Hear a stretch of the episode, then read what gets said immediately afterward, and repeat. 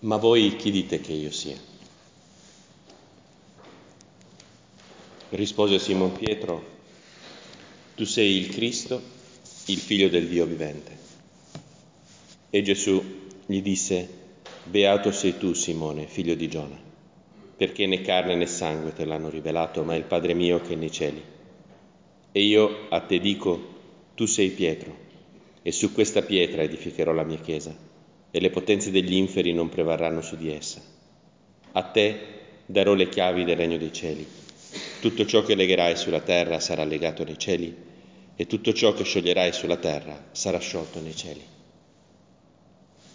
Pietro, dopo le risposte che per quanto lusinghiere per Gesù, perché lo paragonavano a uno dei grandi profeti no? Giovanni Battista, Geremia, Elia, un altro dei profeti. La risposta di Pietro è quella giusta, Gesù ha uno di quei momenti di esultanza interiore manifestato come, come questo, um, come questo appunto, in questo caso qua. Beato sei tu Simone, figlio di Giona. La risposta del Signore, la risposta che dà Pietro al Signore è la risposta giusta. Tu sei il Messia, tu sei la speranza della mia vita. Tu sei colui in cui si realizzano le promesse di Dio. Tu sei eh, colui al quale posso guardare sempre senza paura di essere tradito, di essere abbandonato tu sei il Messia, tu sei il Cristo. E, e la risposta, ripeto, di Pietro è, è giusta e, e Gesù gli dice che non la carne né il sangue gliel'hanno rivelato. Il riconoscere te, Signore, speranza della nostra vita, amore della nostra vita quella roccia su cui vogliamo costruire, continuare a costruire la nostra esistenza, è frutto dello Spirito Santo, è frutto di una vita interiore che portiamo avanti per come possiamo, in cui ci lasciamo costruire, no? se il Signore non edifica la città, in vano faticano i costruttori.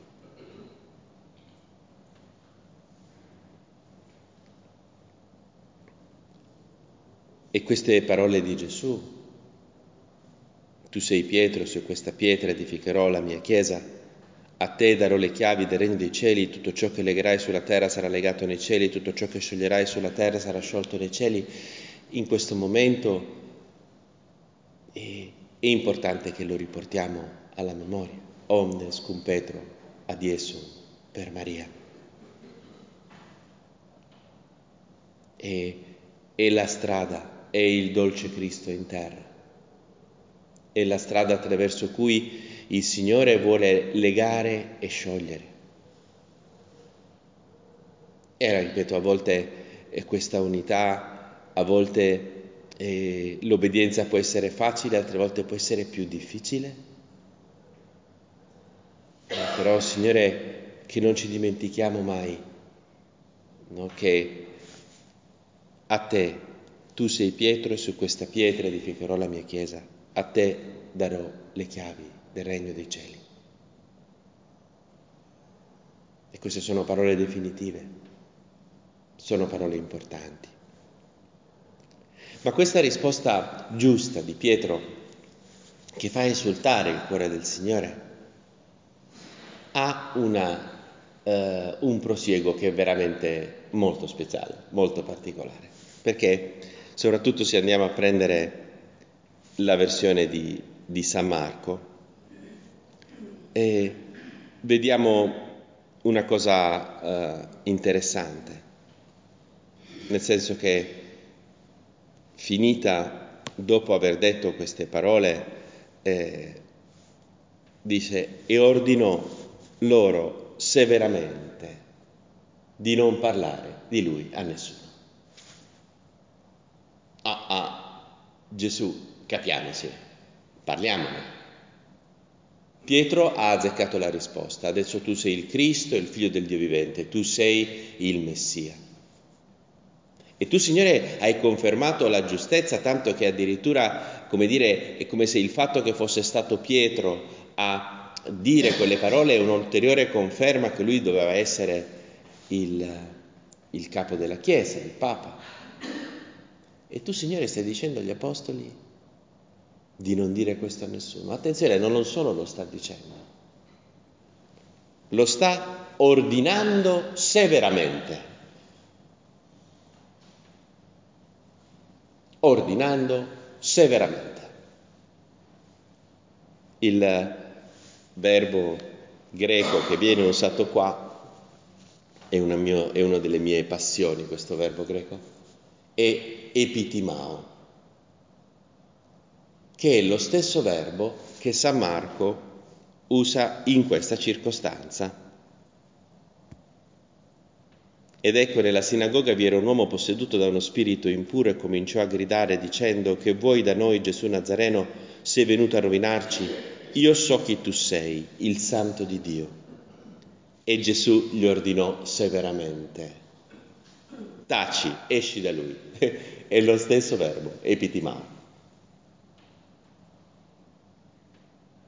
Quindi nel momento in cui Gesù sta ordinando agli, severamente agli apostoli di, di non dire questo a nessuno, non è che sta dicendo, eh raga, per piacere, però sta cosa tenetevela per voi, mi raccomando, no. Così come non avrà detto a Gesù al, al, demonio, scusa dai, taci, ti prego, esci da costui. No, non, te, non ce la immaginiamo così la scena, no? Ce la immaginiamo che Gesù urla, taci, esci da lui. E così avrà fatto con gli apostoli. Raga, questo non lo dite a nessuno, è chiaro? Cioè, il tono è questo. Il tono è questo. Signore, ma perché non, devo, non devono dire a nessuno questa che pure è la, la verità profonda di te stesso? Tu sei il Messia, tu sei il figlio del Dio vivo. Sicuramente Pietro, quando dice queste parole, almeno non ha colto ancora no? La, eh, la divinità, la consostanzialità di Gesù con il Padre, almeno pienamente, questo dicono gli esegeti, dice che il figlio del Dio vivente perché il Messia è l'unico personaggio dell'Antico Testamento no? mm, del quale Dio dice questo sarà mio figlio, no? lui mi sarà figlio e io gli sarò padre. Normalmente chi era padre e chi era figlio era Dio e il popolo di Israele. La filiazione divina non è ancora nell'Antico Testamento un qualche cosa che viene applicato a singole persone, ma al popolo. L'unico di cui si dice che è figlio di Dio, che sarà figlio di Dio, è il Messia. Perciò ancora non è, ripeto, che sta dicendo un, una verità trinitaria, però ugualmente è la verità profonda di Gesù. Perché, Signore, gli apostoli non lo devono dire a nessuno? Gesù che legge nei cuori, tu Signore che leggi nei cuori, sai che ancora hanno una visione forse parziale o, tota- o sbagliata di quello che vuol dire che Gesù è il Messia.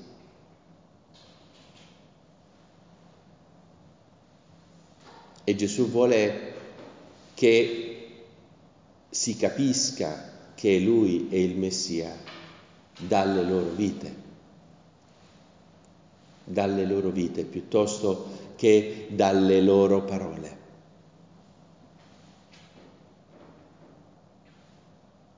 Da questo tutti sapranno che siete i miei discepoli, se avete amore gli uni per gli altri. Gesù sa che eh, non basta dire abbiamo bisogno di testimoniare con la nostra vita che Lui è il Cristo, che Lui è il Messia, il Figlio del Dio vivente.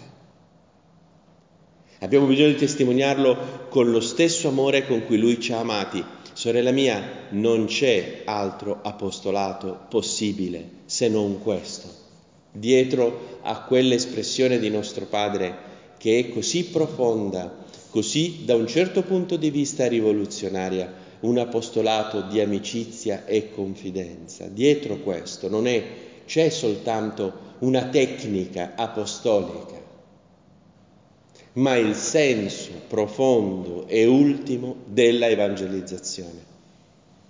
L'evangelizzazione, l'apostolato non può che essere apostolato di amicizia e confidenza, non può che essere far toccare con mano l'amore di Dio.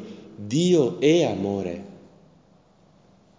E per parlare di Dio in maniera adeguata abbiamo bisogno non di parlare d'amore, perché l'amore non è una cosa di cui si parla, è una cosa che si sperimenta, è una cosa che si tocca con il cuore, se mi permetti questa espressione. E non si può parlare, virgolette, di Dio che è amore, facendo dei discorsi su Dio. Abbiamo bisogno di far toccare alle persone che cosa vuol dire essere amati. Per questo motivo tu, Signore, mi piace pensarlo, poi se avrai pietà di me e in cielo ci incontreremo, ci saranno un milione di domande che ti dovrò fare sul Vangelo, e una, e una sicuramente è questa. Intendevi questo? Quando, quando dicevi e che la gente ha bisogno di toccare con mano che cosa vuol dire essere amati da Dio. essere amati con un amore che supera ogni merito, supera eh, e precede ogni merito e quindi non può essere perso, un amore più forte del dolore, un amore più forte della morte. Questo è Dio. Ed è questo che la gente ha bisogno di sperimentare la lettera che ha scritto il padre sull'amicizia. È una lettera che eh, dovremo continuare a portare all'orazione per anni, perché è fondamentale. È una lettera importantissima, che forse, Signore, abbiamo un po', come dire, dice, vabbè, ma questo già le sappiamo, ti ricordo una cosa importante, il padre è un fisico, ok? Essendo ingegnere, diciamo, è, è un cugino stretto da un punto di vista professionale. Allora, noi che veniamo da facoltà scientifiche, hm, diceva Don Ugo che esistono due categorie di persone, no? Quelli della cultura del dado e quelli della cultura del brodo, no? Quindi ci sono fa- le facoltà scientifiche che sono normalmente cultura del dado. Lo devi mettere in acqua calda, lo devi far sciogliere per renderlo commestibile. E poi ci sono le culture del brodo che sono tutte le facoltà più umanistiche, giurisprudenza, no? cioè esami di 3000 pagine, lì devi invece cercare di un po' concentrare, no? cercare di, di, di, rendere il brodo un, peno, un po' meno liquido, dove se no anche quello diventa immangiabile. No? Ah, il padre è chiaramente cultura del dado. Per cui va messo nell'acqua calda della nostra orazione, va fatto sciogliere quello che dice il padre.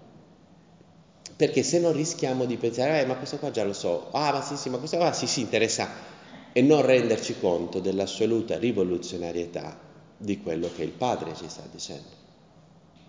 Il padre ci sta dicendo citando, ti ricordi quel punto di Forgia che dice che per un figlio di Dio amicizia e carità sono la stessa cosa? Ci sta dicendo che senza amicizia, cioè senza quel fuoco, cioè quell'amicizia che ha non soltanto l'aspetto di vicinanza, come, può, come può avere un'infermiera con un malato, ma il calore dell'amicizia, dell'accoglienza, della comprensione. Senza questo non c'è chi dice, vabbè, ok, d'accordo, non vivo l'amicizia, però vivo la carità. No, manco quello. Per un cristiano o c'è amicizia e quindi carità, o se no non c'è né l'uno né l'altro. Lo so, ti può sembrare sconvolgente, perciò questa lettera del padre è sconvolgente perché sta dicendo che quel motto carità con tutti, amicizia con alcuni, che è un po' il motto che abbiamo nella testa tutti quanti. Noi dobbiamo vivere la carità con tutti, la carità con il barbone, la carità con il lavavetri, la carità con la cassiera del supermercato, la carità con l'elettricista che viene a farci la riparazione a casa, invece poi con alcuni invece dobbiamo vivere amicizia. E no, sorella mia, Possono esserci gradi diversi di amicizia, ma deve essere amicizia con tutti. Perché per un figlio di Dio carità e amicizia sono la stessa cosa. E è importante questo, sai? Perché, perché è esattamente questo, mi sembra che sia dietro questo urlare di Gesù agli apostoli che non devono dire niente a nessuno sul fatto che lui è il Messia. Amatevi gli uni gli altri come io ho amato voi, da questo tutti sapranno che siete miei discepoli. Questo è l'unico discorso che ha senso quando si parla di Gesù. Poi una volta nel clima dell'amicizia ci sarà il momento della dottrina, il momento della formazione dottrinale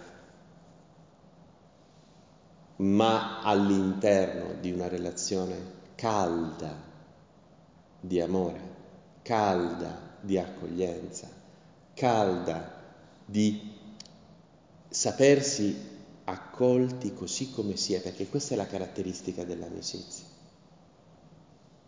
Sai, quella lettera del padre a me ha colpito molto perché è un tema che mi stavo portando nella testa un po' da tempo, no?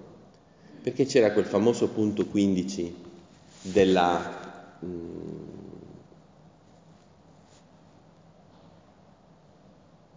cioè eh, capitolo 15, scusami, di San Giovanni, che continuava a girarmi nella testa in maniera mh, mm, pazzesca.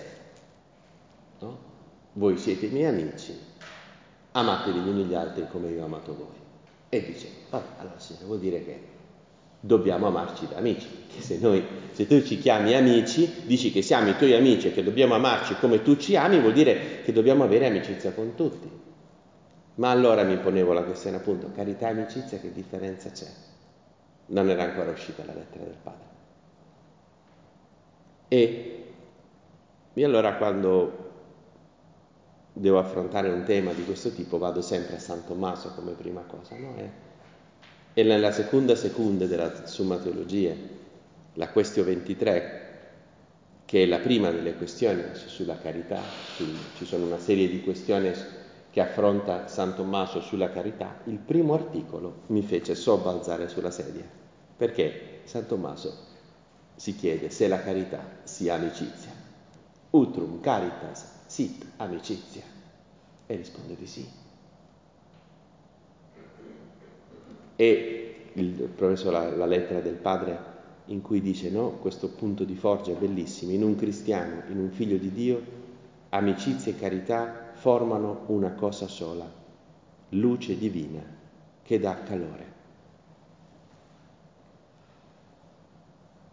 E questo, sorella mia, è l'unico modo di far capire che eh, che Gesù è il Messia, il figlio del Dio vivente. Per questo motivo, per questo motivo, immediatamente dopo succede un fatto importante. Perché? Cos'è che succede?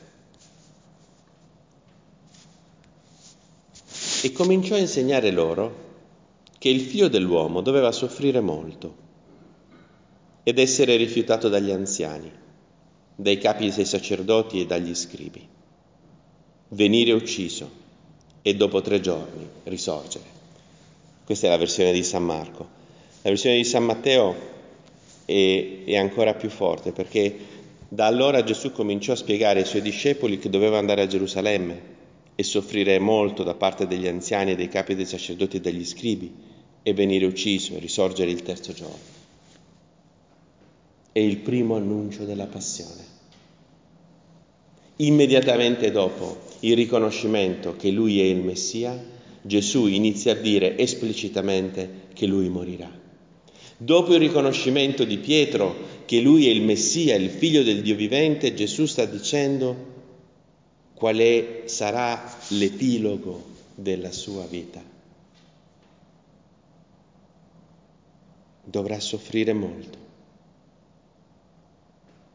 Dovrà soffrire molto. E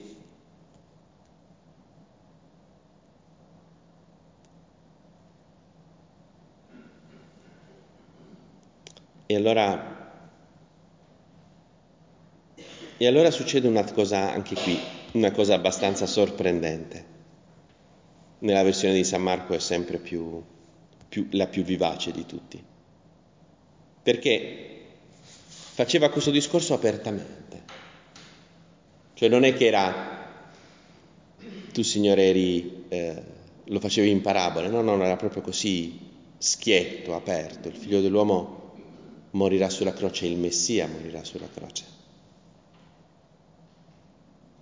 Pietro lo prese in disparte e si mise a rimproverarlo. Pietro, che è stato appena nominato Papa, si prende da parte Gesù e inizia a rimproverarlo. Stupe- è stupefacente che questo rimproverarlo è lo stesso epitimao di prima. Quindi si mise a rimproverarlo, vuol dire che San Pietro sta urlando a Gesù. Ma che ti viene in me di dire certe cose che mi scoraggi la gente? Ma come poi non è possibile che tu, che tu sei il Messia, che tu muoia? Cioè, Pietro urla a Gesù. Si mise a rimproverarlo, ma egli, voltatosi e guardando i suoi discepoli, rimproverò Pietro, anche qui epitimao, e disse, va dietro a me, Satana, perché tu non pensi secondo Dio, ma secondo gli uomini. Un'altra urlata di Gesù questa volta più. È una piena litigata in, diciamo, in stile terronico, cioè è una piena litigata in stile terronico che inizia tra Gesù e il Papa. E la litigata, la prima litigata tra Gesù e il Papa è sulla croce.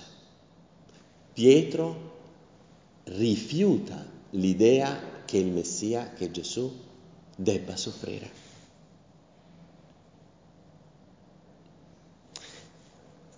E che cos'è che spaventa della croce?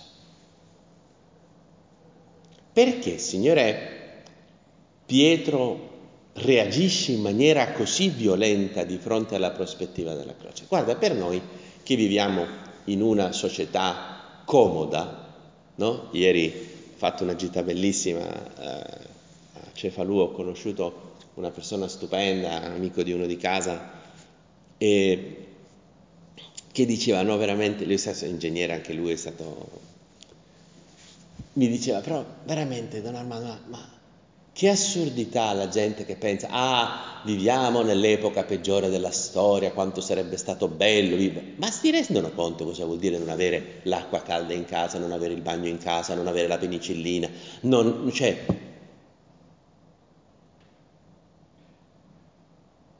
no? E diceva, ah, per noi che viviamo in una società comoda, forse quando pensiamo alla croce, la cosa che ci spaventa di più è il tema della sofferenza, perché noi possiamo vivere con una sofferenza quasi inesistente o, o, a, o molto leggera, diciamo così, no? Per gli uomini quasi inesistente, per le donne no, no? Però, vedete, cioè, per gli uomini, cioè, la mia peggiore giornata è meglio della tua migliore giornata. Questo qua è chiarissimo, ormai l'ho capito dopo un po' di anni di, no? Però no, per Pietro però, che era un pescatore, che passava le notti sulla barca al freddo, cioè aveva le notti in cui non pescava niente e che doveva andare al pozzo a prendere l'acqua tutti i giorni e che aveva, dormiva con le pecore in casa e che non aveva l'aria condizionata, faceva un caldo della miseria a Cafarnao, che aveva eh, appunto aveva una casa che sarà stata piccolina, che non, appunto, che non si lavava con l'acqua fredda d'inverno che se cadeva malato doveva sperare che, che guariva perché non c'erano le medicine, un Pietro che aveva questa vita. Poteva essere che si spaventava di fronte al dolore, di fronte alla sofferenza fisica.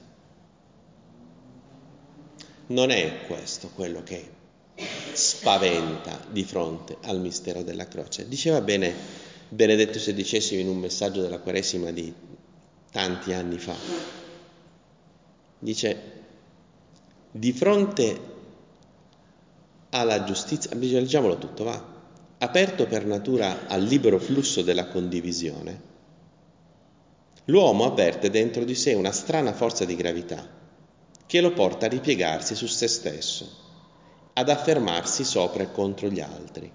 È l'egoismo, conseguenza della colpa originale. Adamo ed Eva, sedotti dalla menzogna di Satana, afferrando il misterioso frutto contro il comando divino, hanno sostituito alla logica del confidare nell'amore quella del sospetto e della competizione, alla logica del ricevere, dell'attendere fiducioso dall'altro, quella ansiosa dell'afferrare e del fare da sé, sperimentando come risultato un senso di inquietudine e di incertezza. È uno dei quadri, degli acquerelli più belli che siano mai stati fatti della situazione dell'uomo. Benedetto XVI dice l'uomo dopo il peccato originale sostituisce no? alla logica del confidare nell'amore quella del sospetto e della competizione, alla logica del ricevere e dell'attendere fiducioso dall'altro quella ansiosa dell'afferrare e del fare da sé, perché Signore in fondo pensiamo che gli altri ci possano fregare. Questa è conseguenza del peccato originale. Allora conclude, di fronte alla giustizia della croce, l'uomo si può ribellare, perché essa mette in evidenza che l'uomo non è un essere autarchico, eh, che basta a se stesso, ma ha bisogno di un altro per essere pienamente se stesso. Convertirsi a Cristo, attenzione, qua è Benedetto XVI che parla, eh? Convertirsi a Cristo Credere al Vangelo significa in fondo proprio questo. Secondo te che cosa? Pensalo un attimo nella tua orazione. Come finisce questa frase? Convertirsi a Cristo, credere al Vangelo significa in fondo proprio questo. Secondo te come finisce questa frase di Benedetto XVI? Immaginato? Significa proprio questo, due punti. Uscire dall'illusione dell'autosufficienza per scoprire e accettare la propria indigenza, indigenza degli altri e di Dio, esigenza del suo perdono e della sua amicizia. Convertirsi a Cristo, credere al Vangelo significa capire che ho bisogno di essere salvato da un altro. Questo è quello che fa ribellare Pietro di fronte alla prospettiva della croce. Che ho bisogno che Gesù muoia per me. Che ho bisogno che il Messia muoia per me. Per me. Tu lavi i piedi a me? Dire, dirà Pietro che ancora non ha capito lo capirà quando si sentirà perdonato da Gesù dopo il triplice rinnegamento. In quel momento Pietro capirà che ha bisogno di essere salvato da un altro, che non ce la farà con le sue forze. Questo è quello che ci fa ribellare della croce. Più del dolore, più della fatica. Sapere che ho bisogno di un altro per essere salvato, che ho bisogno di abbandonarmi nelle mani di un altro.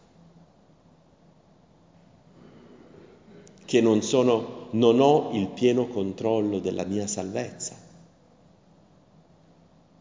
che ho bisogno di essere perdonato, che ho bisogno che qualcheduno costruisca la città, perché se no invano faticano i costruttori. La città della mia vita interiore, della mia santità. Ho bisogno di te, Signore. Uscire dall'illusione dell'autosufficienza, dell'autosalvezza, che è un, ossimo, un ossimoro. Non ci si può salvare da soli. Ho bisogno di essere salvato da qualcuno. Quello che spaventa della croce, quello che fa reagire in questo modo San Pietro, quello che scatena la litigata è questo. San Pietro non ci sta ad una visione sua per cui lui ha bisogno di essere salvato da un altro che addirittura il Messia, il figlio del Dio vivente, arrivi a morire per lui. E adesso nella messa tutto questo diventerà, si ripresenterà sacramentalmente sull'altare. Gesù muore per te. Lasciati salvare. E uno potrebbe dire, no, no, ma io essere salvato è quello che desidero più profondamente.